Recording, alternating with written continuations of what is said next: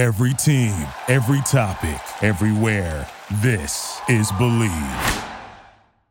Welcome to another episode of What's the Hype podcast. The building. And an interception, and you're not down by 10 anymore. Andre Howe, his second interception. To get you the information that you need is to start your own business and do your own thing. And I felt like it gave me a good perspective. I was not the first person to go through what I went through.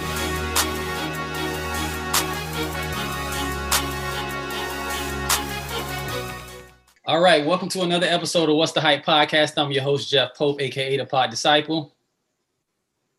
I'm your co-host, Andre Howe.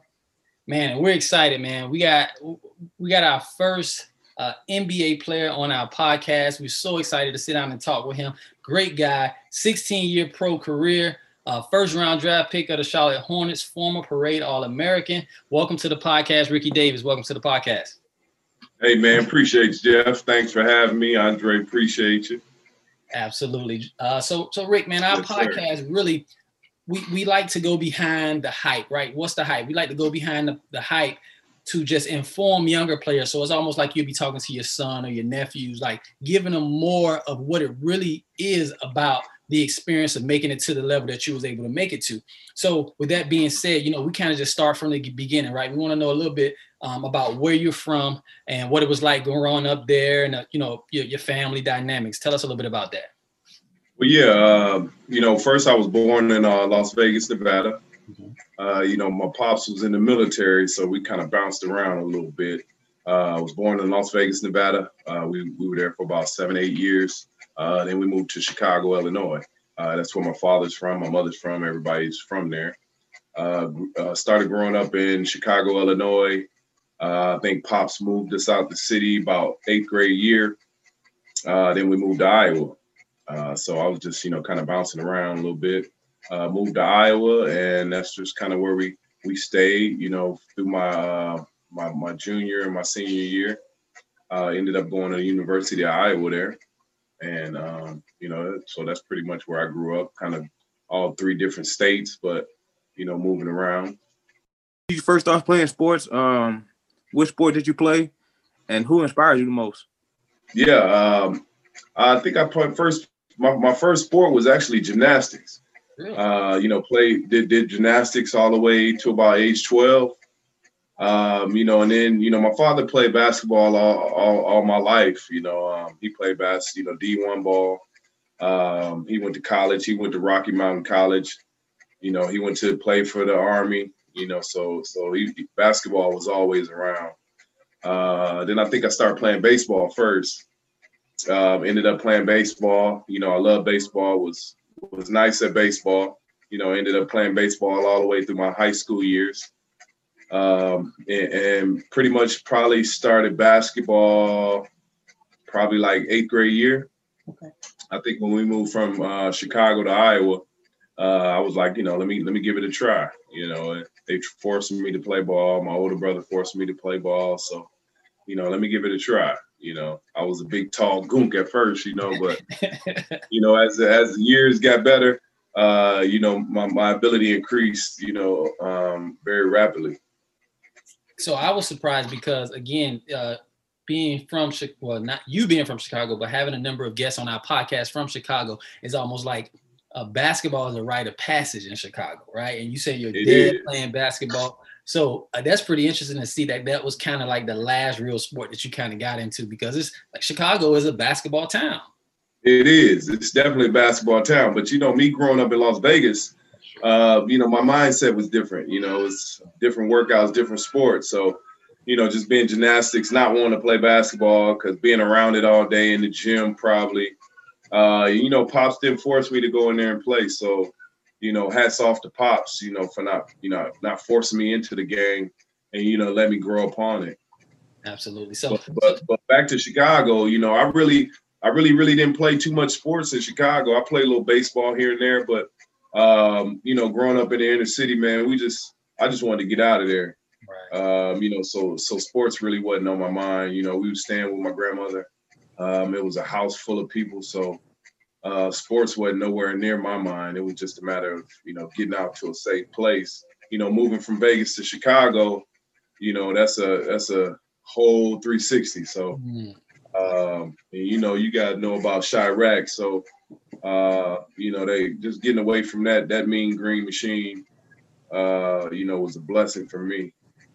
Absolutely. So, I mean, and talking about that adjustment going from Chicago to then Iowa, talk about your high school experience. Like you said, you played, you know, sophomore and senior, junior and senior. Kind of talk about your high school success and then kind of the whole, you know, just the success that you had transitioning from Chicago going to Iowa and playing ball at your high school. Yeah. You know, just moving to Iowa was just, you know, it was beautiful. Everybody was nice. You know, of course, just moving from a big city to a small city. Not a lot of black people, but, you know, I felt safe, you know, not getting chased home every day and fighting every day, you know, felt safe. So, you know, my environment, it helped me grow. You know, my learning went up, my grades went up. And then, you know, I started playing sports. I played baseball, was the best thing in the state of Iowa, playing baseball, you know, all the way to my senior year. So coming in high school, I said I figured I'd try to play basketball my 8th grade year. I started, you know, it felt good. I played my 8th grade, 9th grade. No. Actually, I played my 7th grade year, and we moved my 7th grade year. So I actually tried, you know, playing my 7th grade year with the school. Went good. I ended up playing AAU basketball that 7th grade summer.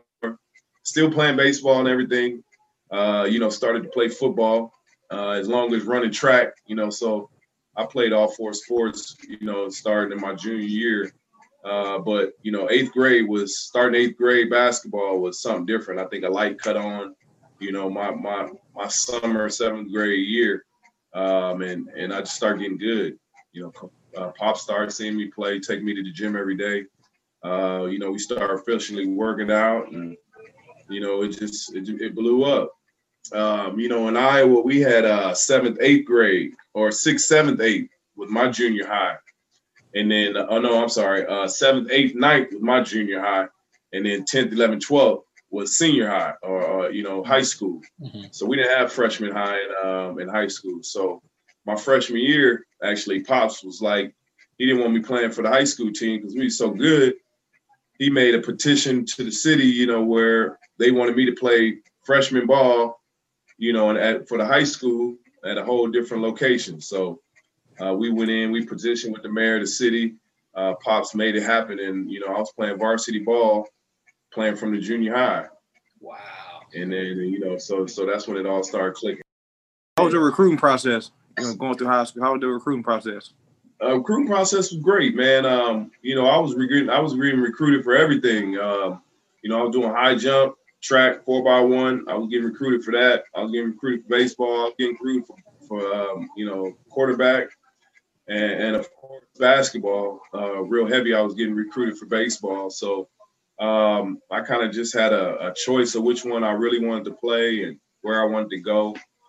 You know, Pops was a real, you know, a main figure in my life. You know, he stayed with it. He helped me with the recruiting process. The recruiting process was good until, you know, my junior year. You know, you got a wake-up call with going to all these colleges and doing all these things. And, you know, they telling you all these dreams, but no one's talking to you about your grade point average and, you know, everything you got to have to qualify, you know, to play for a Division I school. So I decided to take a visit to Iowa my junior year. You know, everybody was like, you should go try Iowa. You know, I was like, you know, I'm going to UCLA. I'm going to Kentucky. I had all these letters where I wanted to go. I'm like, Iowa. Okay. But anyway, you know, so I tried it. I went there. And the first thing they pulled in my transcript. They pulled in my grades and told me, you know, the course I'm on right now, I won't even be eligible for college basketball. Mm-hmm. So, you know, that was kind of a light cut on in my life, you know, where, you know, with, that's kind of what I work with now with my foundation is, you know, helping kids work on their post-secondary education.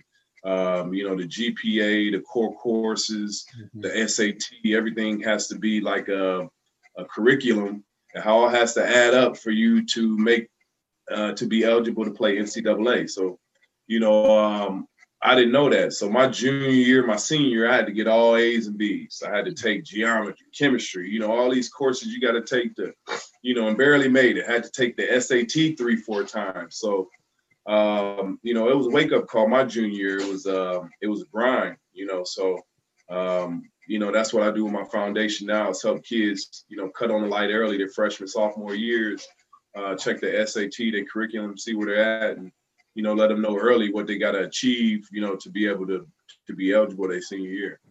Absolutely. And I commend you for that, because like you said, there's so many guys, especially in the inner city, that just may be supreme athletes that just that don't even know what it takes to really be able to take advantage of a scholarship if it's offered. So I definitely commend you for that. And that's part of the reason that we really like to talk about it, so that we can bring light to these things so that younger kids can understand that they need to have these things in place. So as you mentioned, right, you decided actually upon the University of Iowa. I don't know if that for that particular reason, but what was the biggest adjustment playing in high school, now playing at the Division I level? Yeah, it was a big adjustment. You know, the time, you know, that you put on the court at a university from a high school is definitely different. You know, that's what you're there for. So, of course, you're doing schoolwork, but putting 8 hours, 9 hours into the basketball court now, you know, it's a big adjustment, you know, going to school 8, 9 hours, you know, after school, study hall. It's just, it's a big adjustment that you gotta, you know, time management, use your time wisely. You know, you got a lot of time to run around and, you know, be crazy, but it's tough. You know, it's tough for Black athletes. It's tough for any kind of athlete, you know, going to a Division I school, because you know, you don't get to work, you know, you don't have no money, you can't get no money.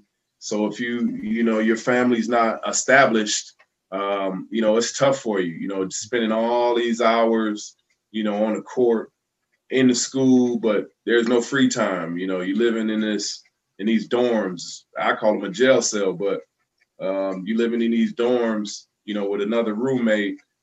And these people making all these money off of you, but you can't make no money, can't get no job. No one can give you no money. No one can give you no clothes. It's a tough adjustment. It's tough. You know, so that was one of the reasons why I went one and done, why I got out of there. It's just a lot of restraints on the athlete. I was ready to, you know, go to the NBA. Talk about your team success and your individual success while you was at Iowa. Did good. I made a Big Ten, you know, freshman of the year. Almost won freshman of the year. I think Michael Redd won freshman of the year that year at Ohio State. So it was fun. Made it to the Big Ten tournament. You know, I had a blast. I averaged 17 points. Could have played better. You know, I got there at first. My coach didn't start me for my first 3 games, and it was just a different adjustment. Mm-hmm. So, you know, college was fun. I was just ready to get out of there. So like you mentioned, you was one and done, right? So that one season at University of Iowa. When did you, like you said, you didn't play the first 3 games. When did you realize, okay, you know, one and done was an option for you, or a possibility for you? Well, I actually wanted to come out of high school. You know, I started that thought back in when I didn't make it to the Magic Johnson, not the Magic Johnson, when I didn't make it to the McDonald's All-American. They picked another player, you know, kind of made me upset, but they put me into the Magic Johnson Round Ball Classic, you know, with all the other players, and Tracy McGrady was in there. He was coming out that year. So, you know, I got invited. I was out there, but I was on a vengeance. You know, I was mad I didn't make it to the McDonald's All-American, you know, so I wanted to go in there and show them what's up. You know, they was going in there having fun, playing around, you know, so I went in there. I got MVP. I won at T-Mac, that practice, that game, and I figured, I say, man, if he put his name in the draft, why can't I? Mm. You know, so I thought about it coming out of high school, but, you know, coming out, a little Iowa boy, you know, not too many people knew about me. I said, I figure I'll go to college one year. So that's where that thought came out, you know, to just kind of come in one year and be gone. And your combine, your draft visits, and where you think you'll go when you got drafted? Who thought was going to draft you?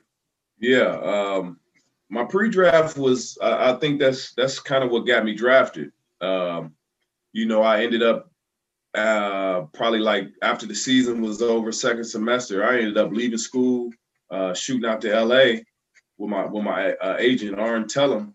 He was one of the best agents in the game at that moment.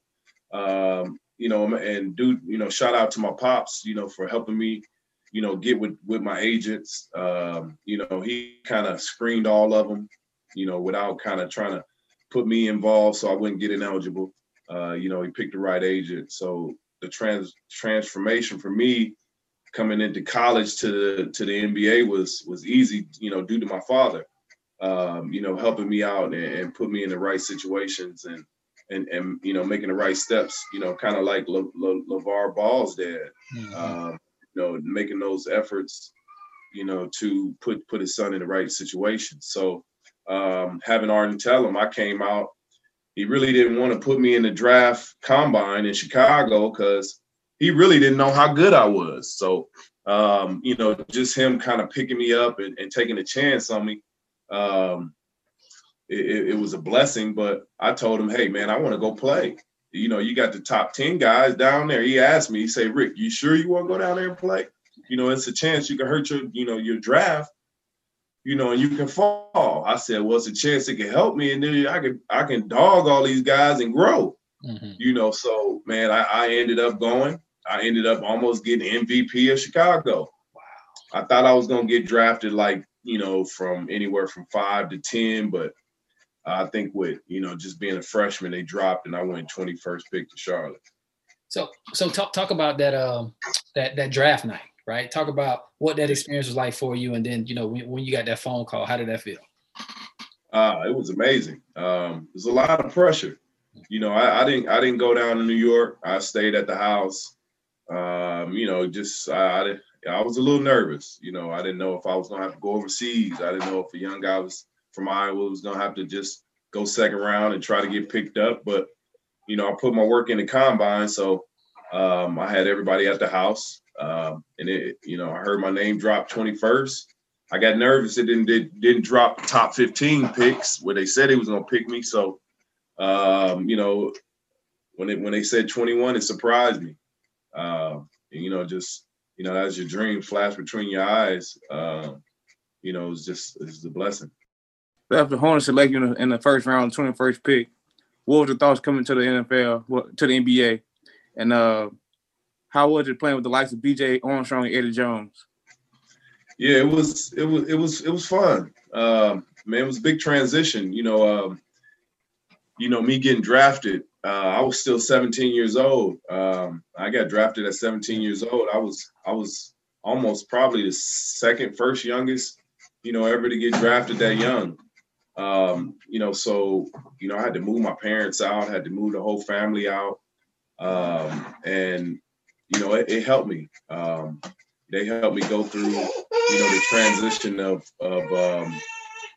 selling a house, buying a house, getting all this stuff, everything. I barely got my license and I'm drafted and, you walk upon the NBA and, it was a lot.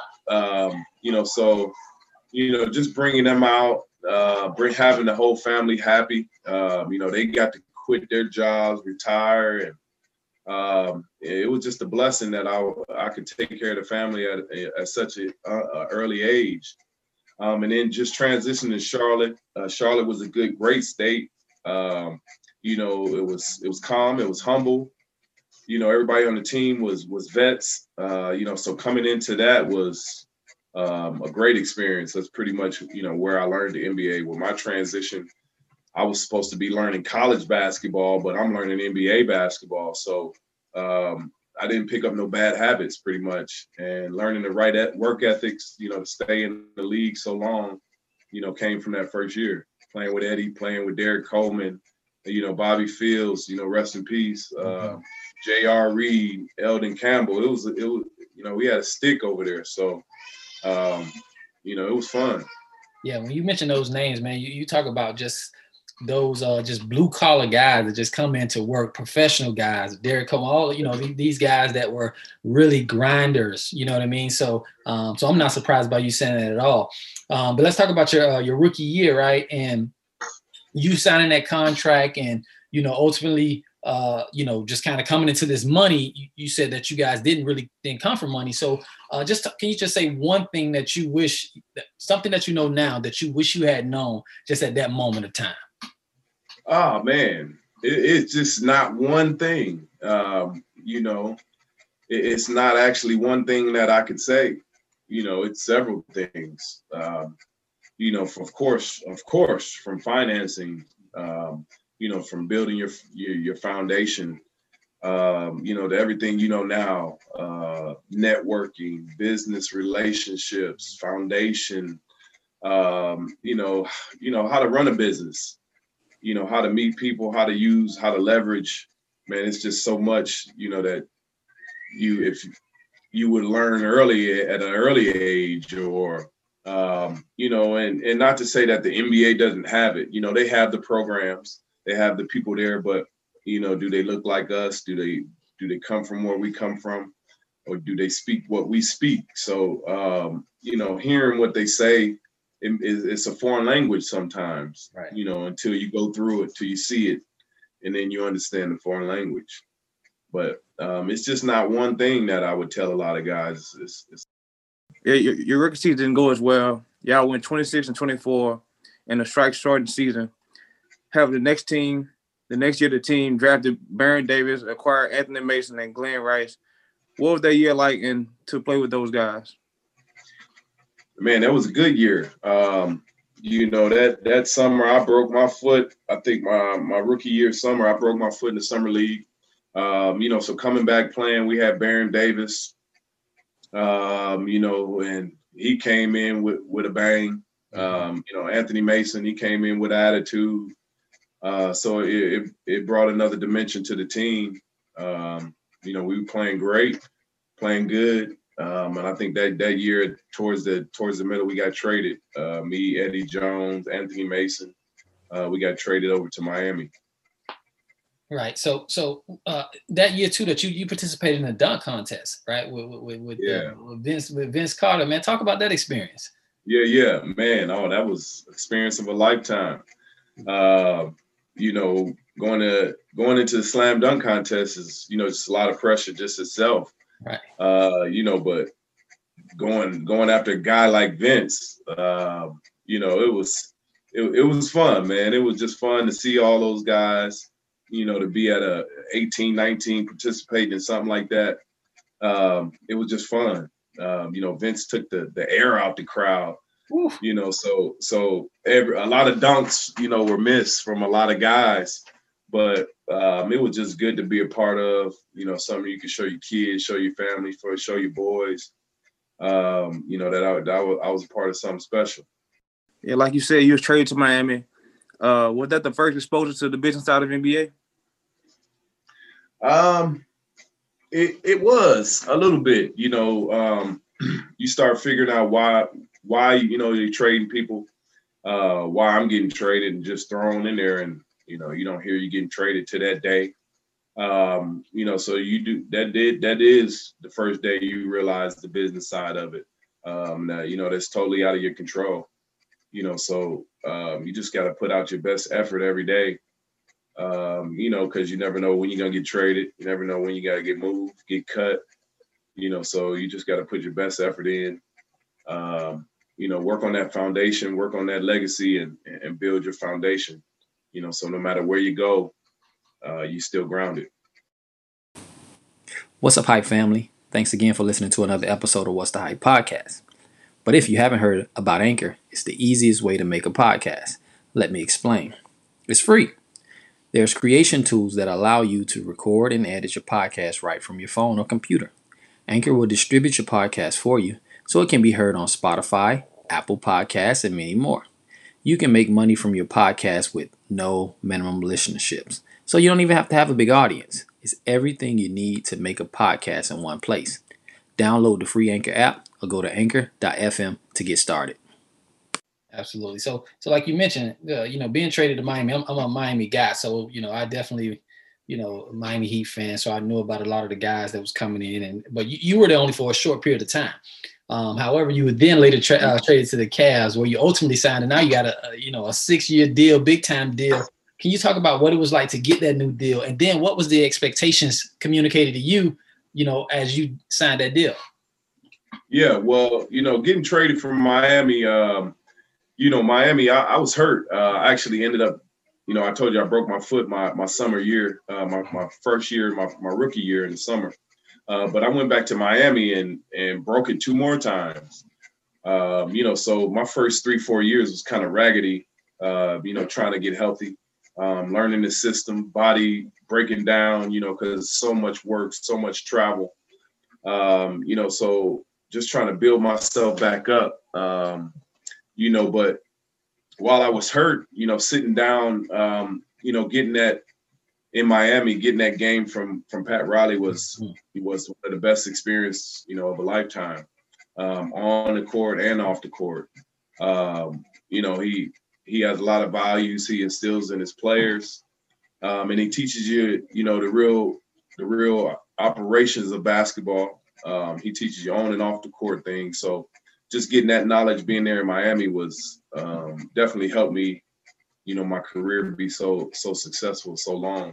But getting traded, there, I was didn't get a chance to play a lot because Eddie Jones was there, of course. Mm-hmm. And, Pat's so faithful to his people. So getting traded to Cleveland was just a breath of fresh air for me as a young fella trying to prove myself again, fourth year coming up, trying to work on my new deal and all the pressure's coming. So, it was good just getting traded, getting out there and being able to play again.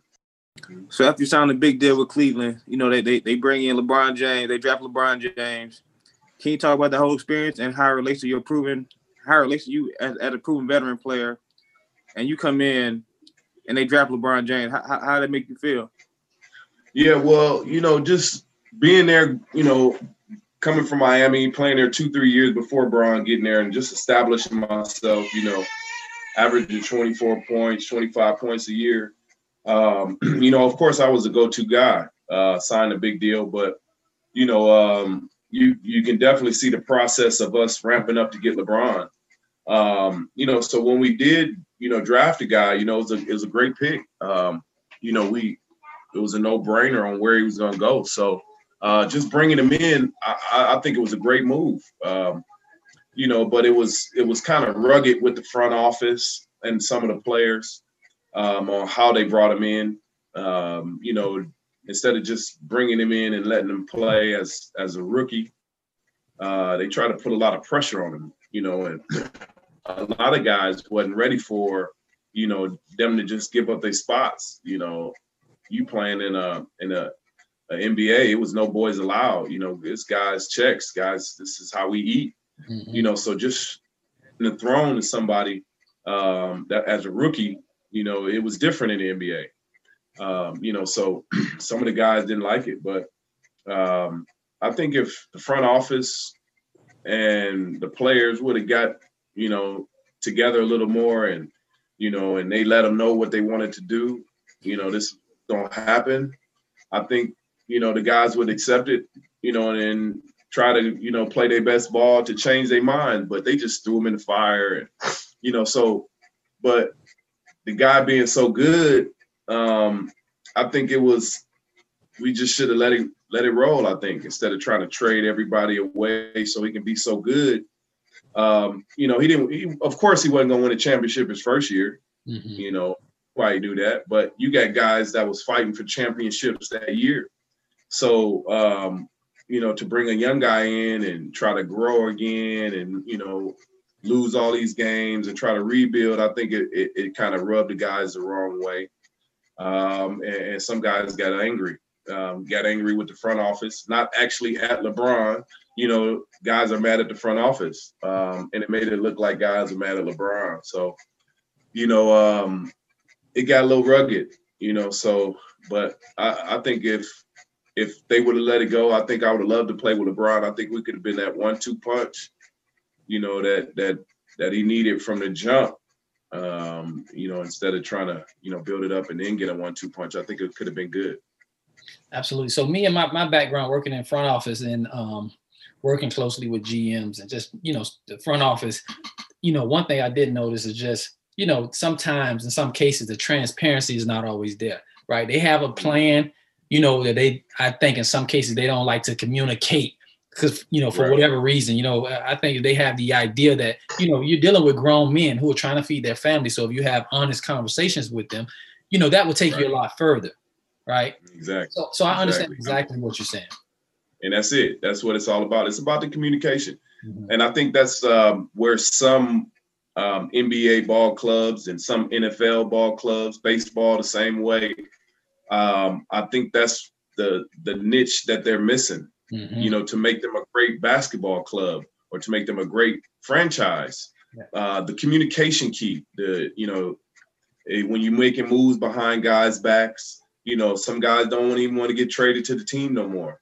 Yeah. And that's the kind of, you know, the reputation that the team or the franchise gets. So I think if the communication was there with the head players and the guaranteed contract guys, it would be understanding, you know, and that's what we want. And this is what we want. And, you know, you got a chance of accepting it or just moving on your, you know, and, you know, no feelings hurt. It just, mm-hmm. you know, it is what it is.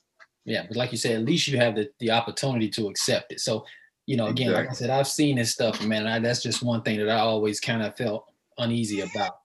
But after your time with the Cavs, man, you spent time with a couple teams, notably the Celtics, you know, the Clippers, and then you went on to play a little bit internationally before retiring. Can you talk about just like the moment reality set in where, you know, your pro career may be over?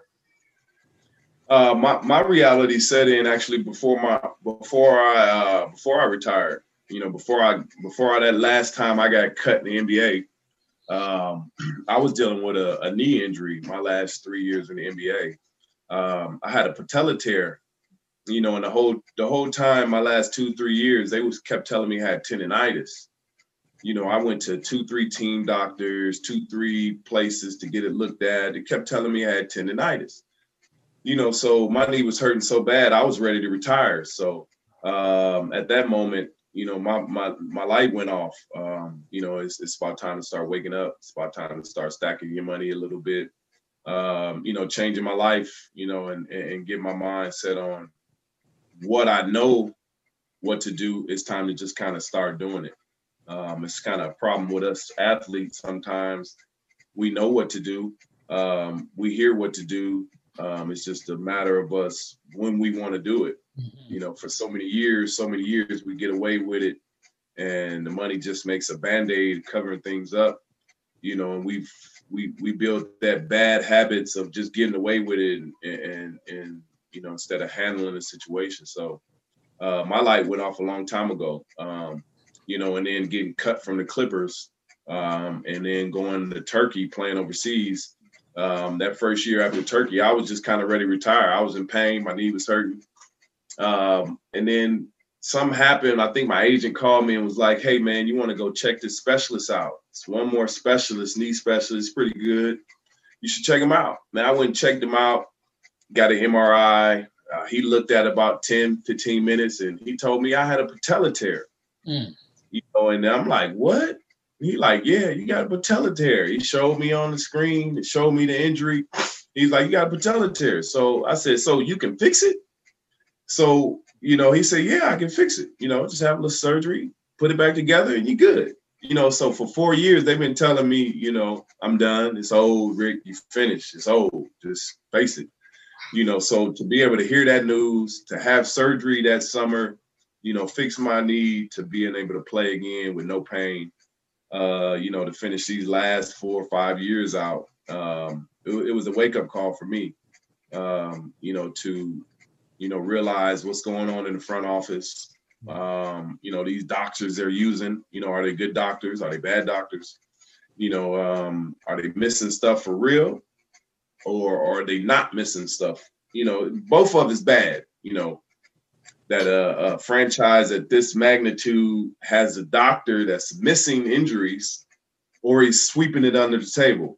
Both of it's bad. So, you know, it's a lot of stuff that, you know, that wakes you up, makes you start realizing it's time to start, you know, doing other things outside of basketball.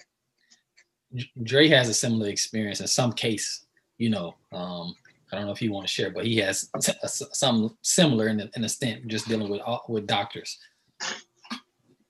Yeah. Yeah, definitely, man. I was diagnosed with cancer.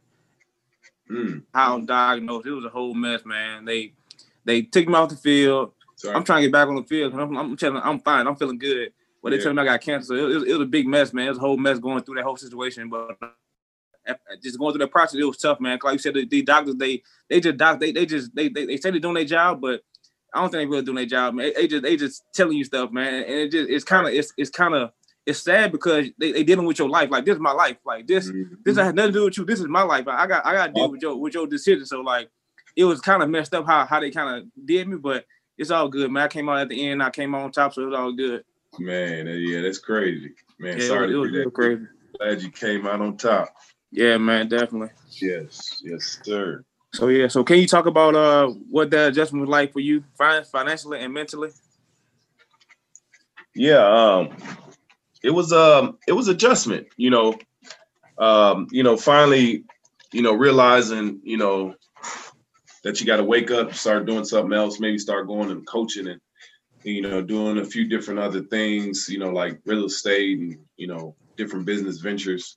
It was tough, not being able to, get a job for, we're back into the NBA for 4 or 5 years. It was tough.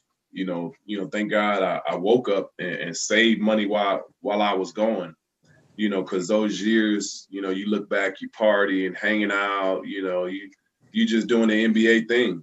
And a lot of guys just kind of go through the motions, those first 5, 10 years, before they realize, man, I wasted a lot of time. I wasted a lot of money.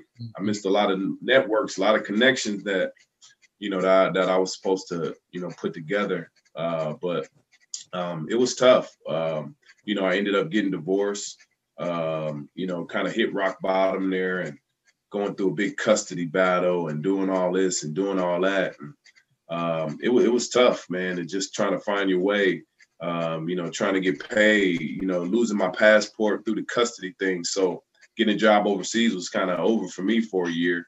So that's when it, really was like, what you gonna do? Trying to fill out these applications for jobs and realize that's why I kind of woke up. It was like, man, I have no experience for no job. How can I get a job as a black man, at the age of 40, 35, 40, and no experience, So it was just a wake up call and, ended up got remarried. And just start finding my way again, just start niching here, finding here, ended up getting saved, changing my life, trying to stay drug free, alcohol free, and just staying focused, and that's what it was all about, and then God was just speaking to me, so thank God my transition was like that, not like a Lamar Odom, something crazy. Mm-hmm. You almost lose your life. So I think I woke up just in nick of time. And, so the transition is tough, so that's why I'm preaching to these young guys and setting up these programs, so, they can start the transition at an earlier age, and just speaking to them, the real truth, out here chasing these girls, chasing that dollar, chasing that, that fun feeling, it can get you. Definitely. I'm kind of going through the same transition right now. I retired 2 years ago now, and I just feel like, I'm just trying to find my way now, man. It's kind of tough. Like, I'm so used to going to practice every day, so like now I wake up in the morning, like, okay, what I'm gonna do today? Like, I'm bored as hell now, so I'm still trying to find my way now. Trying to find my way. It's like, what can I do to kind of better myself and kind of get another income coming in, get more money coming in. And it's just tough. Cause I don't, like you said, I don't know what to do. I never had to get a job before. I've been playing football all my life. Right. So I never had to apply for a job. I never had to go out and find a job. So it's been kind of tough for me for doing it, but it's good talking to you, kind of hearing that you went through the same thing too. So it kind of good to hear that. Yeah. And it's tough. So that's my whole goal on preaching to the guys to, just get established, because right now they paying a lot of money to these guys, and You know, these guys could be, they could be wealthy for generational wealth. Yes. You know, if they set it up the right way, if they buy real estate, if they do the right moves and, you know, make the right investments, and not just get caught up in the Instagrams and all that other stuff. So, yeah, the transition's real, man. Yeah. And, you know, getting coaching jobs and all that stuff, man, they, you know, I don't have my degree. I left my freshman year. So, you know, that's another roadblock, you know, so it's really tough, you know, so I thought about coaching. I tried to coach it. I went to 5 different coaching programs and doing this and doing that. I still didn't get a call, you know, so I figured maybe coaching ain't for me either. So then that's why I just kind of started doing training, started training people, started running camps, and just started sitting down, and I basically just started asking God, you know, on, you know, what's the next move? And it just started speaking, you know, just start using all these resources that I got, you know, start these camps, start working with the kids, you know, start putting them in them and, you know, work this foundation. And then, you know, that's it. The light cut on. Man, I'm glad you said that, because this is what our platform is really. We want to expose these type of things. And one guy we had on our platform said, most guys don't go broke because of buying a bunch of Jordans or whatever. It's like either bad investments or marriage and divorce, right? These are those things that really ultimately like take a huge impact on guys. And, you know, just being aware of that and just everything that comes with it. Like you said, waking up at the right time, understanding, man, like leverage your relationships while you're in the league. Because when you're out of the league, those relationships, guys stop answering the phone. People don't want to engage with you. So you have to leverage that platform for life after football or life after basketball, pro sports, to kind of put you in position to make sure that you're taking care of your family. I just think that, you know, as we have these conversations, younger kids can start to think about this as they find themselves in these situations when it comes to money, understanding taxes, right? Understanding, you know, you think you signed $1 million deal, but after taxes, it's more like $600,000, you know, so you got to be aware of these type of things and living your lifestyle that, right. You know, if you sign a $10 million deal, not living your life like a $10 million person, because you're not going to get all of that, or, you know, after taxes. So you have to live your life lower than what even those contracts are saying. So we love to just kind of expose this type of information. But you talked about your foundation, and I just want to talk about, you know, I met you at an event, had the pleasure to come work beside you a couple times with your Feed the City event here in Houston. Can you tell us just how that all started and what you've been able to do for families during this pandemic? Yeah, you know, the Feed Your City Challenge, you know, it's one of the programs that we run through our foundation. It first started through the Dribble Out Hunger campaign, you know, where we feed people through the Big Three season. On every road trip that we did with the Big Three, we would feed, you know, underprivileged families, underserved families, the food desert areas. You know, we would do the homeless initiatives, you know, bringing them essential packs, food, you know, anything they need, clothes, boots, tents, sleeping bags, you know, so then the COVID-19 happened, and we were kind of just stuck in the house trying to figure out a way, you know, to help. How can we keep it going? So we came up with the Feed Your City Challenge. We partnered up with Tony Draper with Suave House Music, and we kind of just took it to another level. You know, we came up with the challenge of food, you know, food distribution, drive-through food distribution for about a week supplies of food. And, you know, it just kept going. We try to use high influencers, high celebrities to target food desert areas, underserved areas, you know, to bring resources to their communities.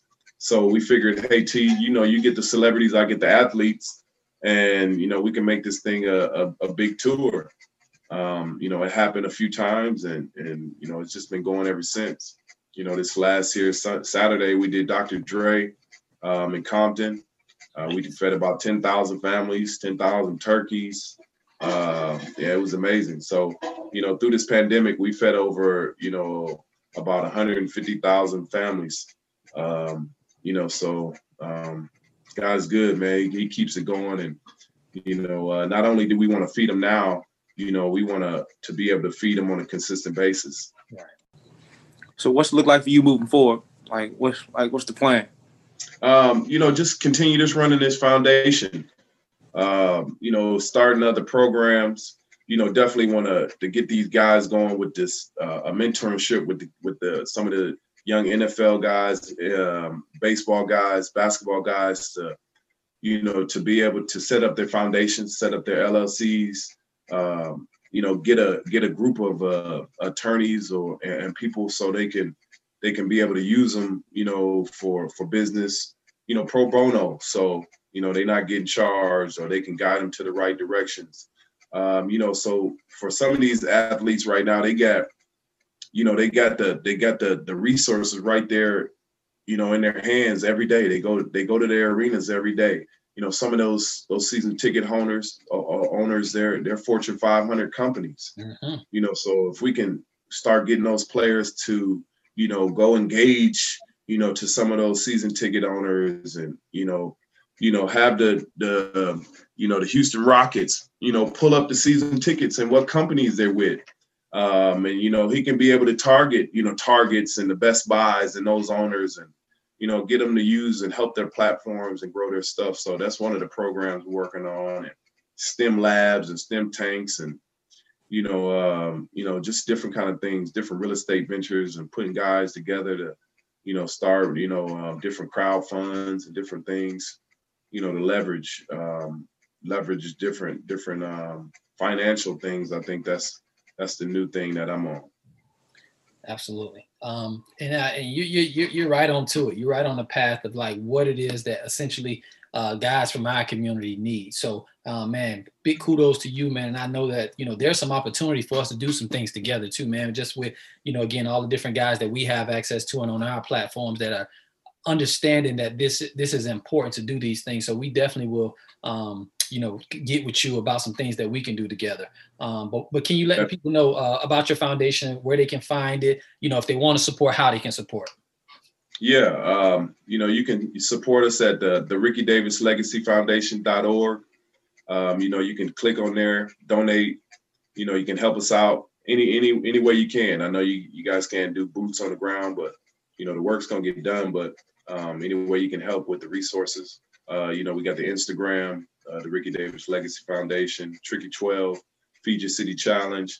You know, all those places that you can go, click, donate, help us out with anything, resources, you know, come help, volunteer, you know, whatever you guys want to help. So, and I appreciate you guys, Jeff, Dre, for having me on and, you know, being able to, you know, spread this word, change the narrative a little bit. Definitely. Absolutely. I appreciate it. Dre, you got anything else for him? Nah, man, thank you, you know, for being on the show, man. You really helping me, you know, just listen to you talk, man. It's really helping me too. So I know it'll help these other guys that listen to this podcast. And I really appreciate you, you know, spending your time and giving us your information, you know, speaking your knowledge. It really helps, you know? Yeah, man. I appreciate it. Thanks so much. Definitely. Absolutely. Well, that's awesome. Well, again, thank you for joining the podcast. We look forward to supporting you in any way we can and all the success moving forward. So I appreciate you again. Thanks for joining us on the podcast. Hey, man, I appreciate it. I'll see y'all soon. Thank you for listening to Believe. You can show support to your host by subscribing to the show and giving us a 5-star rating on your preferred platform. Check us out at Believe.com and search for BLEAV on YouTube.